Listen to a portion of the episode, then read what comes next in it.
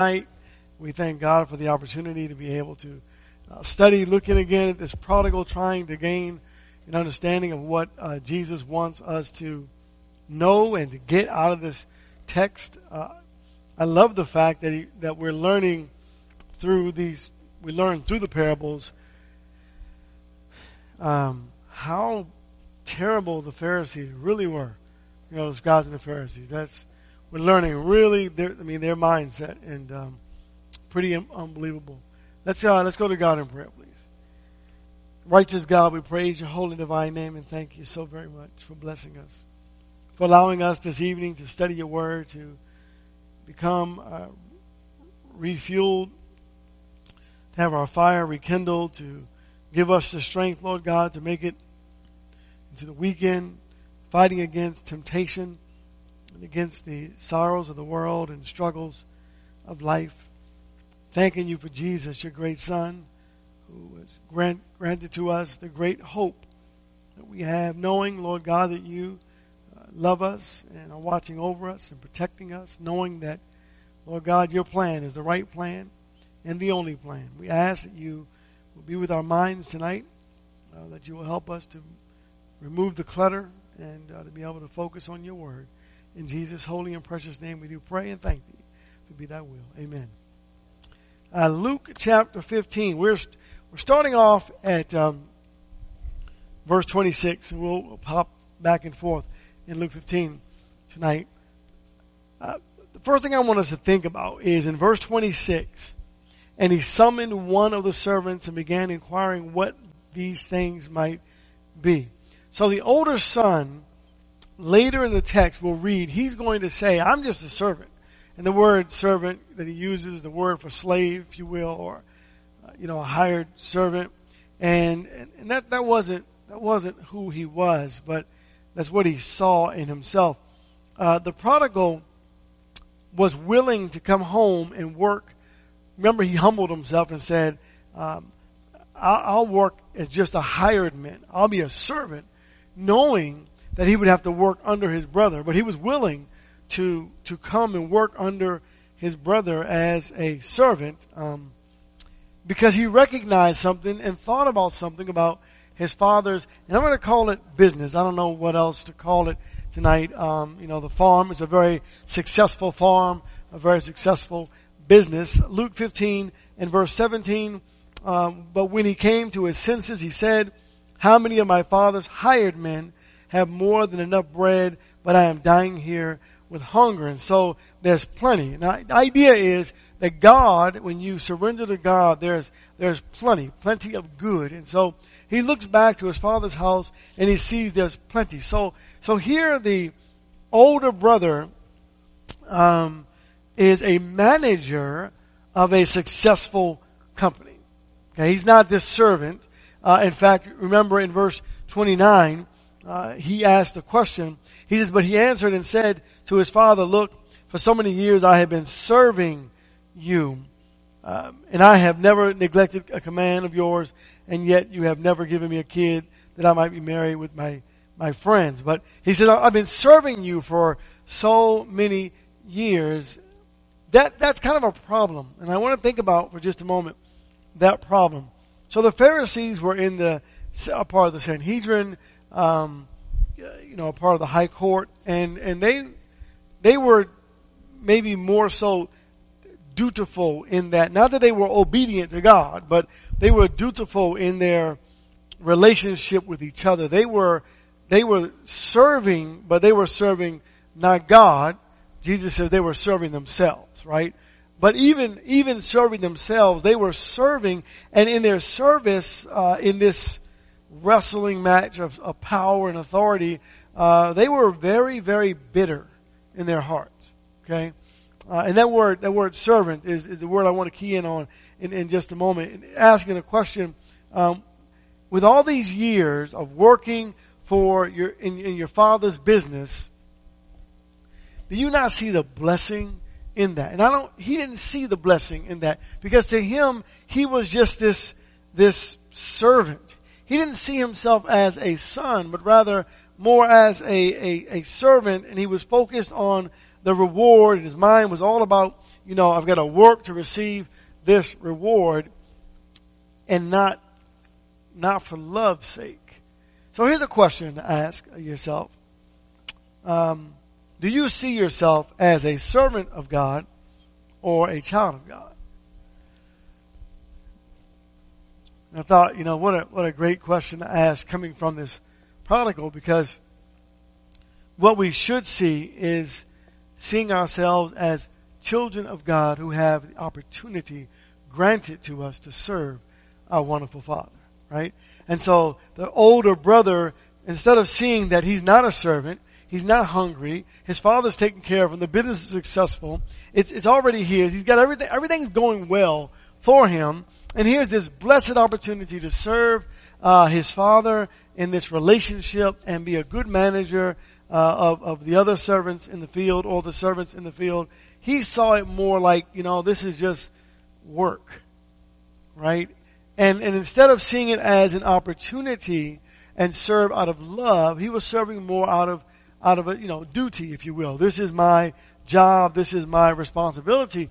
And, and sometimes in our service to Christ, when we see ourselves as just a servant, you know, I just, I have to serve. Um, oh, we have to go to church, right? Worship. We have to go to Bible study. Instead, it ought to be, you know, because of the great love that we have for our Father who loves us, instead it's, oh, I can't wait to have an opportunity to do the things that my Father, our Father has asked us to do, to serve one another, to fellowship, to love each other, to encourage one another, to lift each other up. All the things that God asks of us to do, that God does for us Himself. And so to see yourself only as a servant, um, it, probably isn't the right way to see ourselves, but rather seeing ourselves as children of God who have been granted an opportunity to serve our wonderful Creator uh, and Father. Looking back at the son, the older son, the older son, I gotta speculate just a little bit, but here's what we figure he must have known.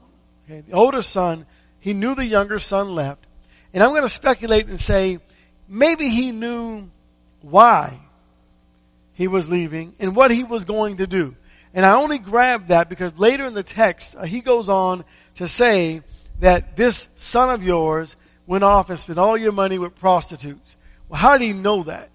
Because he didn't know what was going on anyway with the celebration, etc. And all of a sudden the son comes back and he says this is what he was doing. And the only way that he knew that, I would assume, is that maybe they, you know, were in some kind of conversation they were engaged in at some point. The older son knew that his younger brother had returned. The older son knew that his older brother, younger brother rather, returned safe and sound right? That's, that's important. And he knew the father was so excited, right? And elated with joy because his son, whom, you know, again, we're talking, he'd been gone for probably a few, you know, for years. I don't know how many years, but, you know, the famine comes and we, we talked about that a, a bit ago. But he came back not dead. He came back alive. And he came back humble and he came back spiritual minded. He came back. He came home uh, in, in every way. And yet there was no rejoicing in the older brother, but there was rejoicing in the father. And he knew that a third of that inheritance had been given away. And now that this younger brother is coming back, maybe the father would give him some more of that inheritance. And uh, it bothered him. And I want to think about this for just, just a moment. Go to Proverbs 24, 26. Proverbs 26 and verse 24. And I want us to think about a few things with regards to um, a self-centeredness, a self-centered mindset. Proverbs 26 in verse 24. There the Bible says, He who hates disguises it with his lips, but he lays up deceit in his heart. And when he speaks graciously, do not believe him, for there are seven abominations in his heart. Though his hatred covers itself with gall, his wickedness will be revealed before the assembly. And so there's this, this idea where this peop, this person pretends to love you, but really they hate you. And while they're talking to you in their heart, in their mind, there's a bunch of wickedness and evil that is present. And so that's what we're witnessing in the older brother. We're witnessing this, this hateful, dutiful attitude in regards to his younger brother. But not just his brother. I want you to think about, as we continue with the older brother and eventually get to the father, how the older brother feels about the father at this, at this moment. I think we talked about that just a little bit last week. 27 of Proverbs, verse 4. Wrath is fierce and anger is a flood, but who can stand before jealousy? The older brother is very jealous. He is so angry, the text is going to tell us that he is so angry. Go back to Luke chapter 15. He is so angry that he not only refuses to rejoice, he refuses to rejoice with his father, even hypocritically, if you will. So there's the question that comes up in verse 25. Now his older son was in the field, and when he came and approached the house, he heard music and dancing. And he summoned one of the servants and began inquiring what these things might be. And he said to him, Your brother has come, and your father has killed the fattened calf because he has received him back safe and sound. The scribes and Pharisees were so callous, so evil. This is what Jesus wants us to get. They didn't even care. His brother, the elder brother, didn't even care about his life. His younger brother's life was meaningless to him. He didn't care if he died out there in the, in the field, in the wilderness, or wherever he was. He didn't care uh, uh, that he had come home and repented, and now his soul is in a in a better place with God. He didn't care about the younger brother's salvation. He had a heart like Cain. Kind of reaching way back to Genesis chapter 4 now. A heart like Cain who didn't think about his mother. He didn't think about his father. He didn't think about his brother. He only thought about himself. And so in Genesis 4 and verse 5, but Cain and for his offering he had no regard. So Cain became very angry and his countenance fell. Then the Lord said to Cain, why are you angry and why is your countenance fallen? If you do well, will not your countenance be lifted up? If you do not do well, sin is crouching at the door and its desire is for you, but you must master it. And so here's this relationship situation that, you know, Cain only cared about himself. He had this, this self-righteous attitude, self-satisfaction, only myself. I don't care if my brother dies. I don't care the pain and agony I'm going to put him through. I don't care about mom who's going to suffer, my other relatives who are going to, going to suffer. I don't care about the, my father who's going to suffer. All I care about is myself. Brethren, this is the attitude that Jesus wants us to, to gain an understanding of because this is the attitude of the scribes and Pharisees. Remember, these are the ones that murdered Jesus Christ, right? The scribes and Pharisees concocted a plan to kill Jesus only for their own benefit, only for themselves. And so, I mean, Jesus hit the nail on the head uh, every time he told a parable, every time he speaks, you can just realize and understand and, and really get a good um, understanding of the depth of what he's trying to tell us of what's in the heart of these people. And it, it was a terrible thing. Reaching, reaching forward, still reaching back from Luke, reaching forward to Jonah. Jonah chapter 4, verses, um, verse 1 and verse 2. What about the attitude of Jonah? Think about that for just a moment. You know, you know, so, so here's what we know the Bible tells. There's a thread from Genesis to Revelation.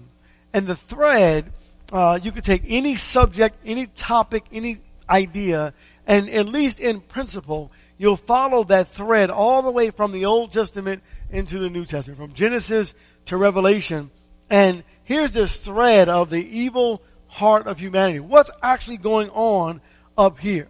uh, as James says, in between the ears. What is going on? So the Pharisees, what was going on in their head that you, you and I would never know unless Jesus revealed it. Remember Jesus said in the Bible, it, the Bible says rather, Jesus knowing their thoughts, he knew their hearts, and then he told a parable. Well, Jonah, chapter 4, verse 1, but it greatly displeased Jonah, and he became angry. This is after they repented. And he prayed to the Lord and said, Please, Lord, was this not what I said while I was still in my own country? Therefore, in order to forestall this, I fled to Tarshish, for I knew that thou art a gracious and compassionate God, slow to anger and abundant in loving kindness, and one who relents concerning calamity. He says, I was so angry, God, because I, I knew you were going to, so I went the other way. I didn't want these people to be saved. And so I went the other way. And God says, you're not looking at this, Jonah the way that I want you to. I need your focus to be on this, on souls. I remember I don't know, it was a few, maybe a few years ago, when there was a big issue um, in America, and, and, it's still present to this day, but uh, there were, you know, the idea of, and this isn't a political statement, but let me just, let me just give you an idea. Uh, you know, people are running from the other, you know, countries to come here. And this preacher says, you know, maybe we're looking at this the wrong way. And I agree with what he, what he said. Instead of us going to evangelize them, praise God, he's sending them and we can evangelize them here.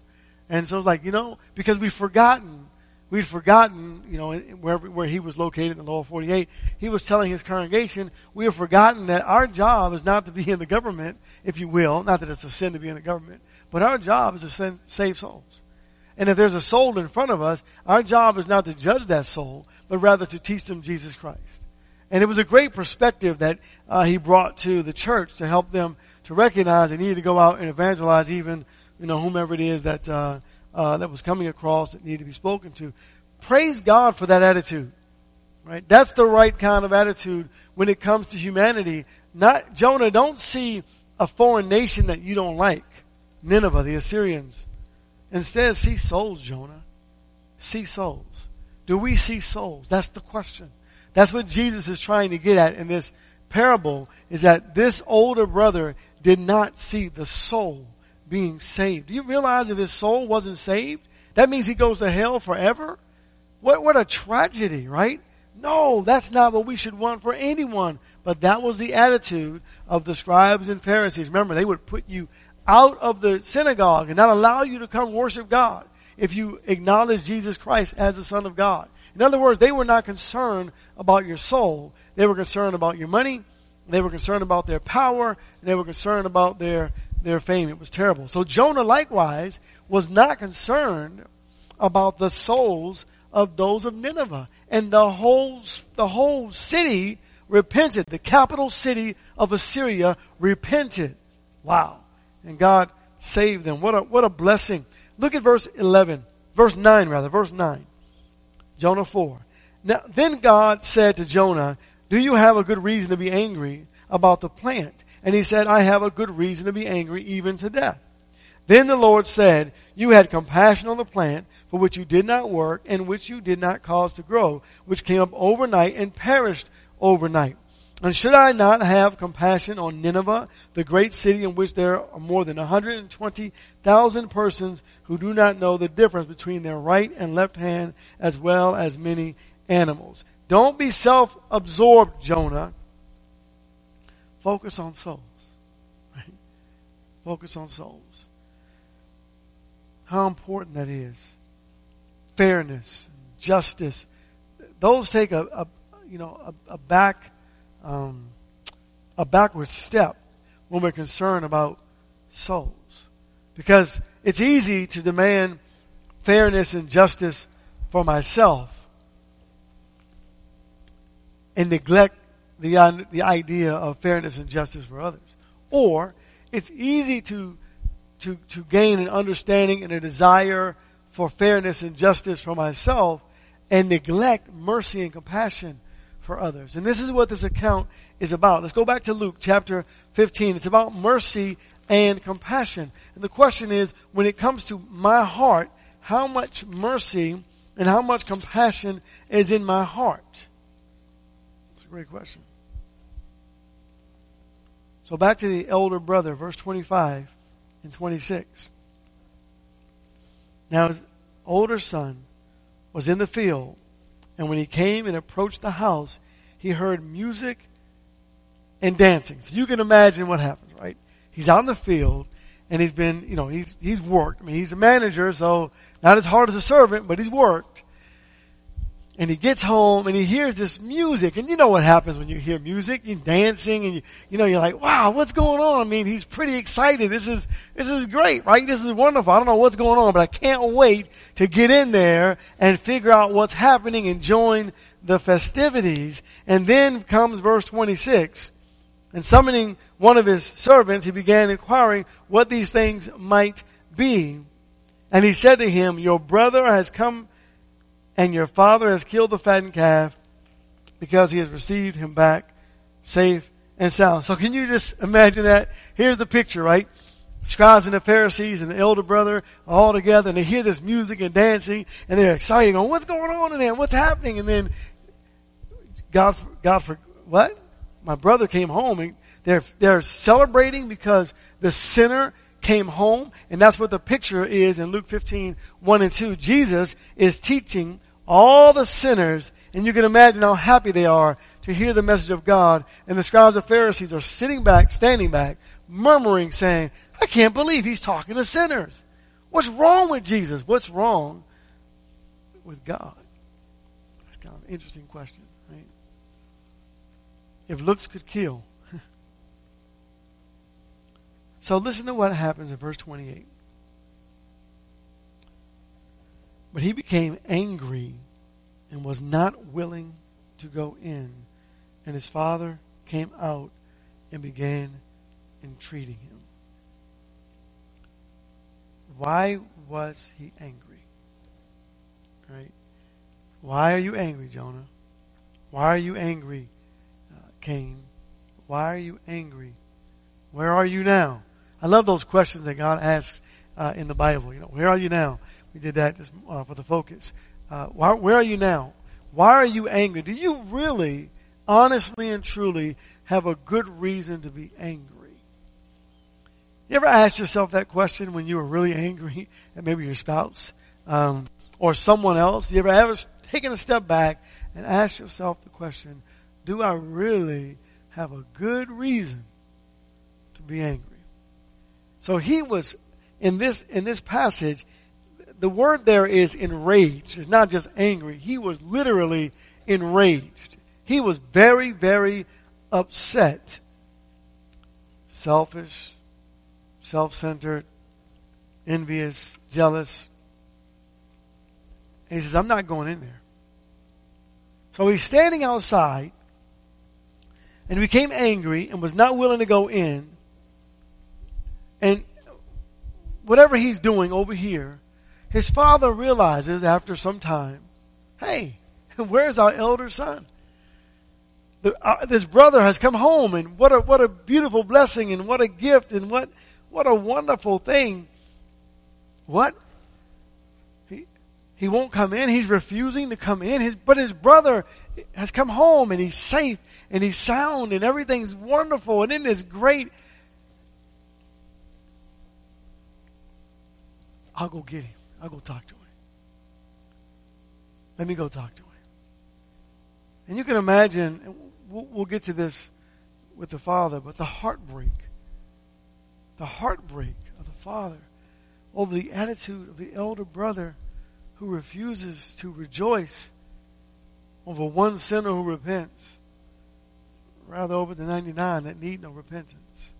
You can imagine the the heartbreak. I mean, imagine it in your own family. You know, there's a prodigal. Maybe you were the prodigal. And you come home when that child comes home and the excitement and the joy, they've come back to the Lord. They've come back home. They've, they're saved. They're sound. They're back in their right mind. They've come to their senses. Praise God. You're so excited. And one of the siblings comes in and doesn't just get angry at the brother who comes home but gets angry, enraged at you too for accepting them. Jesus wants us to gain an understanding of this picture of this account that he's giving to us through this parable.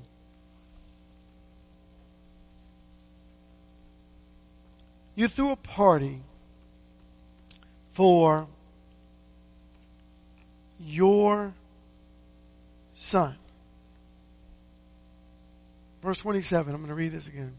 He said to him, Your brother has come home, and your father has killed the fattened calf because he's received him back safe and sound.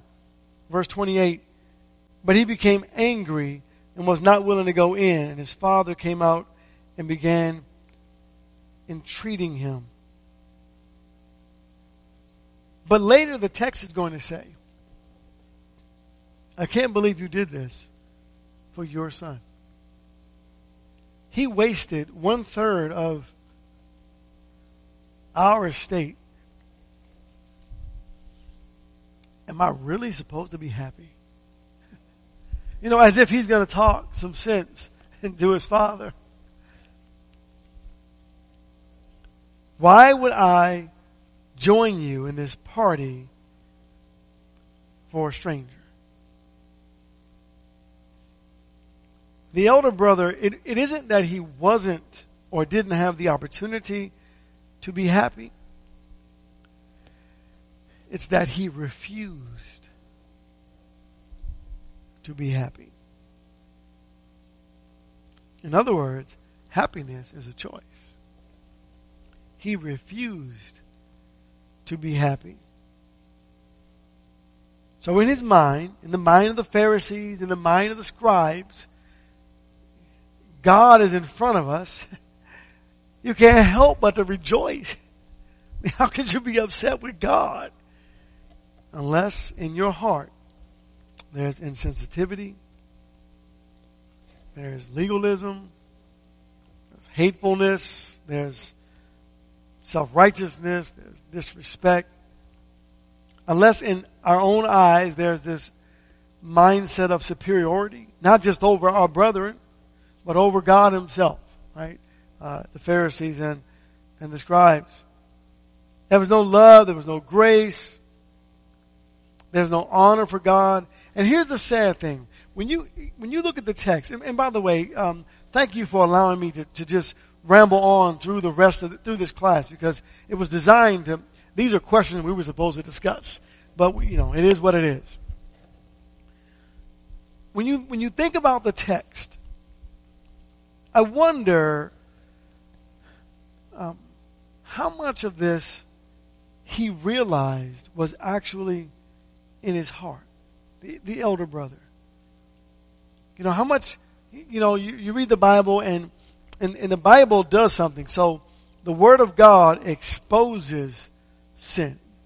Right? Remember uh, Paul in Romans uh, 7, I believe it is, he talks about coveting and the law not said, thou shalt not covet. You know, I would have not knowing about coveting. But then when I read the law, I realized there was coveting everywhere in my heart.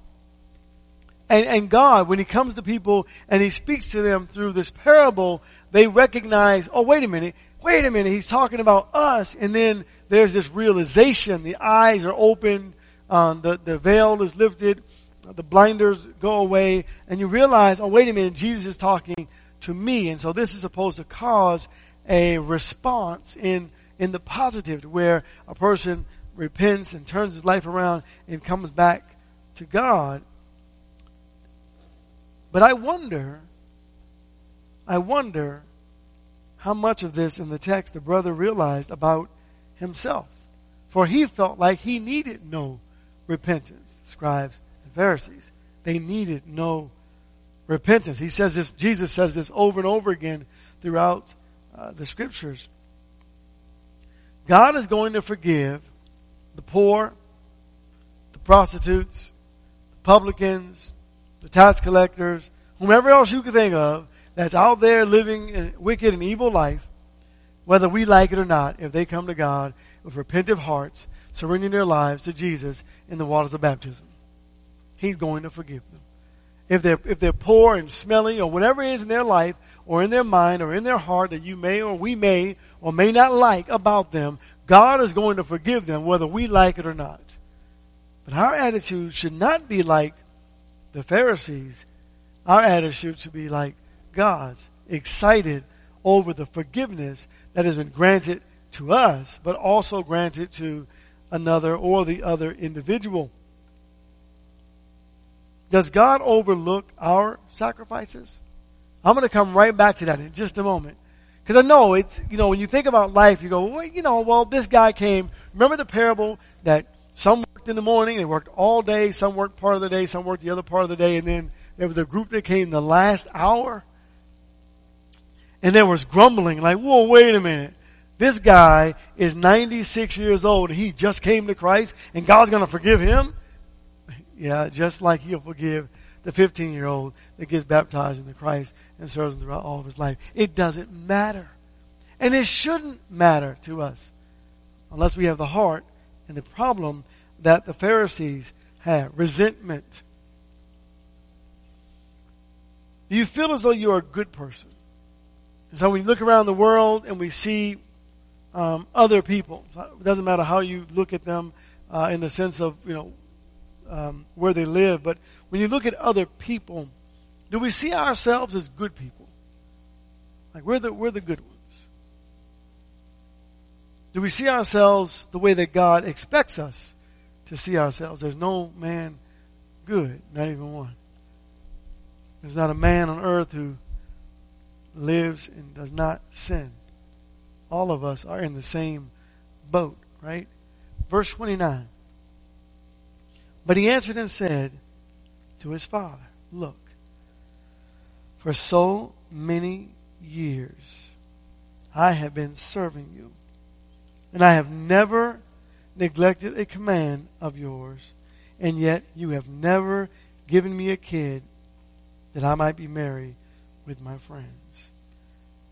Duty. Look at me, God. Look at all the stuff that I've done does that sound like Judgment Day? Yeah, Jesus, remember the Matthew chapter 7? He said that. Many will say to me on that day, Lord, Lord, have we not? And then we list these things that we've done. Duty. Perspective. He definitely had an improper perspective or understanding of his own personal life because he said, I've never, that's hyperbole, isn't it? I've always done good. No, really? I've never, okay. I have never neglected a command. Now, in verse 29, he uses or refers to himself five times. This is that self-centered attitude. He, he says, I, me, and my. I, me, and my. And, you know, this is what I, he just, he, he felt betrayed. He felt um, disrespected by. Remember, we're talking about God, okay? I know we're talking about the Father, but we're talking about God. Do you feel be- betrayed? Well, no, not disrespected, unappreciated. Feel unappreciated by God? You look around, you see the world, and you say, you know, you know, I don't understand. I mean, I'm living my life, and why am I? Why why do I have to get this? Why do I have to get this illness? Or why, why is this happening to my family? Or, well, what about that guy over there? You look at, at some of the people in, um, you know, even in some of the movies that we've seen, maybe, you know, years past. Why, why is the good, the good guy always dies, right? The bad guy always lives, you know, right? Or whatever happens. You know, why, why does, why does bad things happen to good people? Why me, God? Do you ever feel unappreciated by well, got to be honest, God. And perhaps um, a little unloved. You know, I mean, how many more chances is he going to get? I mean, here, here's here's this guy that, that doesn't love God. He's disrespectful. He's rude. He's rude. Listen to how he talks. Listen to what he does, and, and yet, oh, or you, you you hear, you read the newspaper, and you you read about a drunk driver who's driving and he he crashes his car and and comes out unscathed, and he's killed, murdered a, a family and, and children. It's tough, right? But God doesn't want us to see it life through those eyes. God wants us to see life through His eyes. He wants us to gain a great understanding of, of, of His control and His power and His love. Here's what happens if um, if I don't if I don't have the mindset that God wants me to have, then I become dutiful, and I, I expect a reward. Right?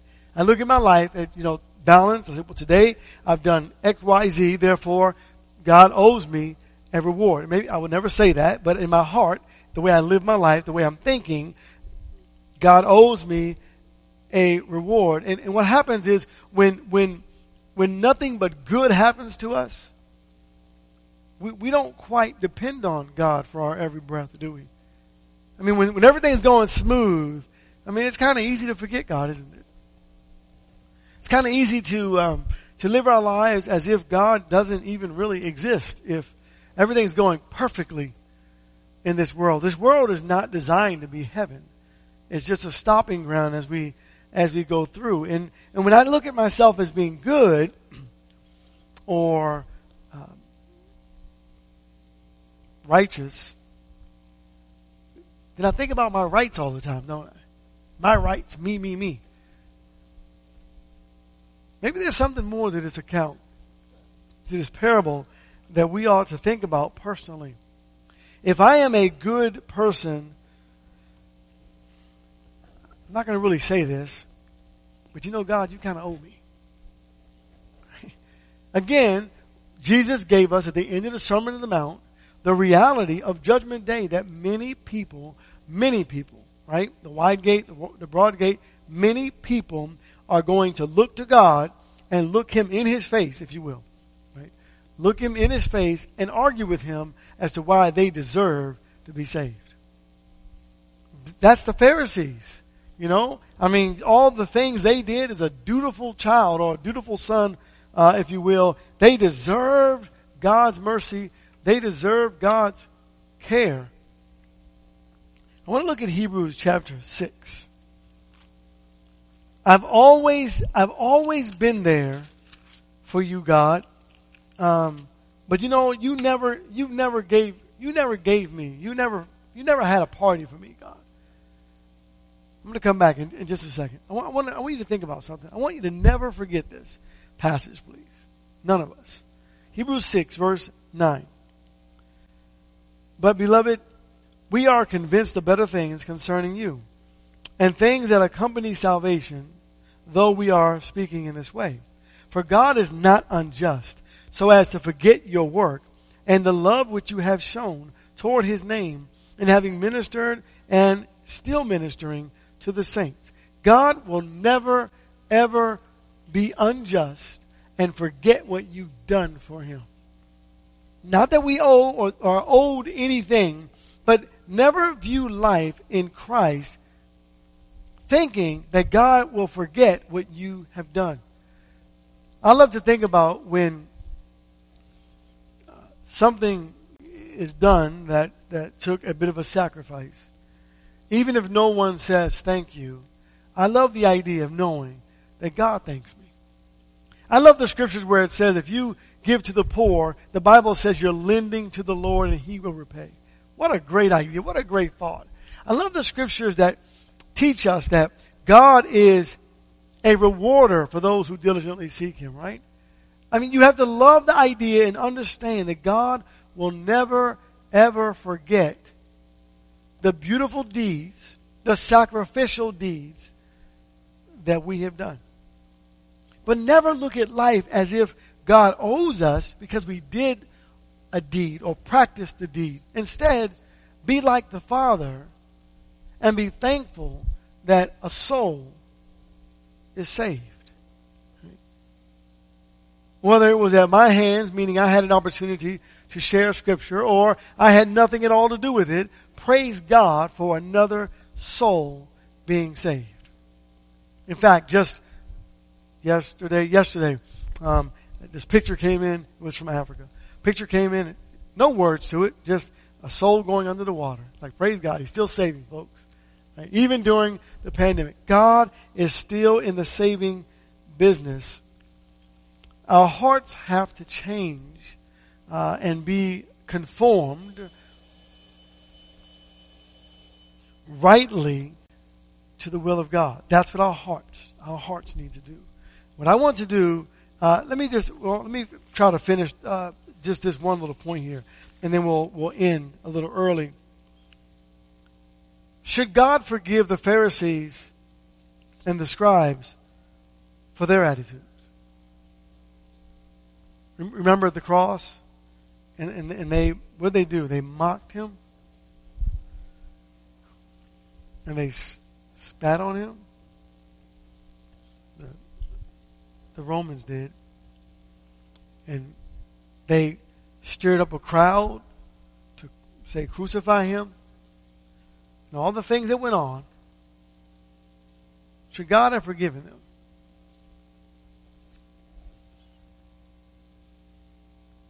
If we think, well, no, he probably shouldn't have because they were really, they're bad people.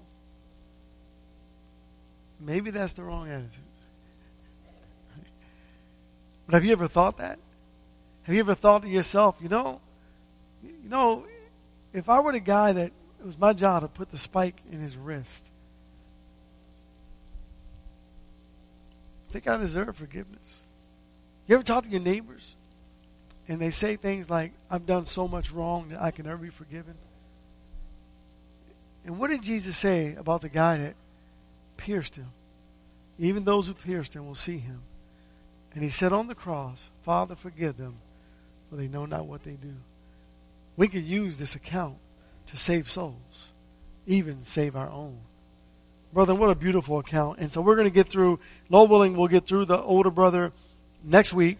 And then we get into the great positives, right? Behold the kindness and severity. But the great positives of God and the great forgiveness of God and the great love of God. But God wants us to work through something before we get to forgiveness, He wants us to work through repentance. Repentance has to happen in the heart before forgiveness can take place. Thank you for your time tonight. God bless you.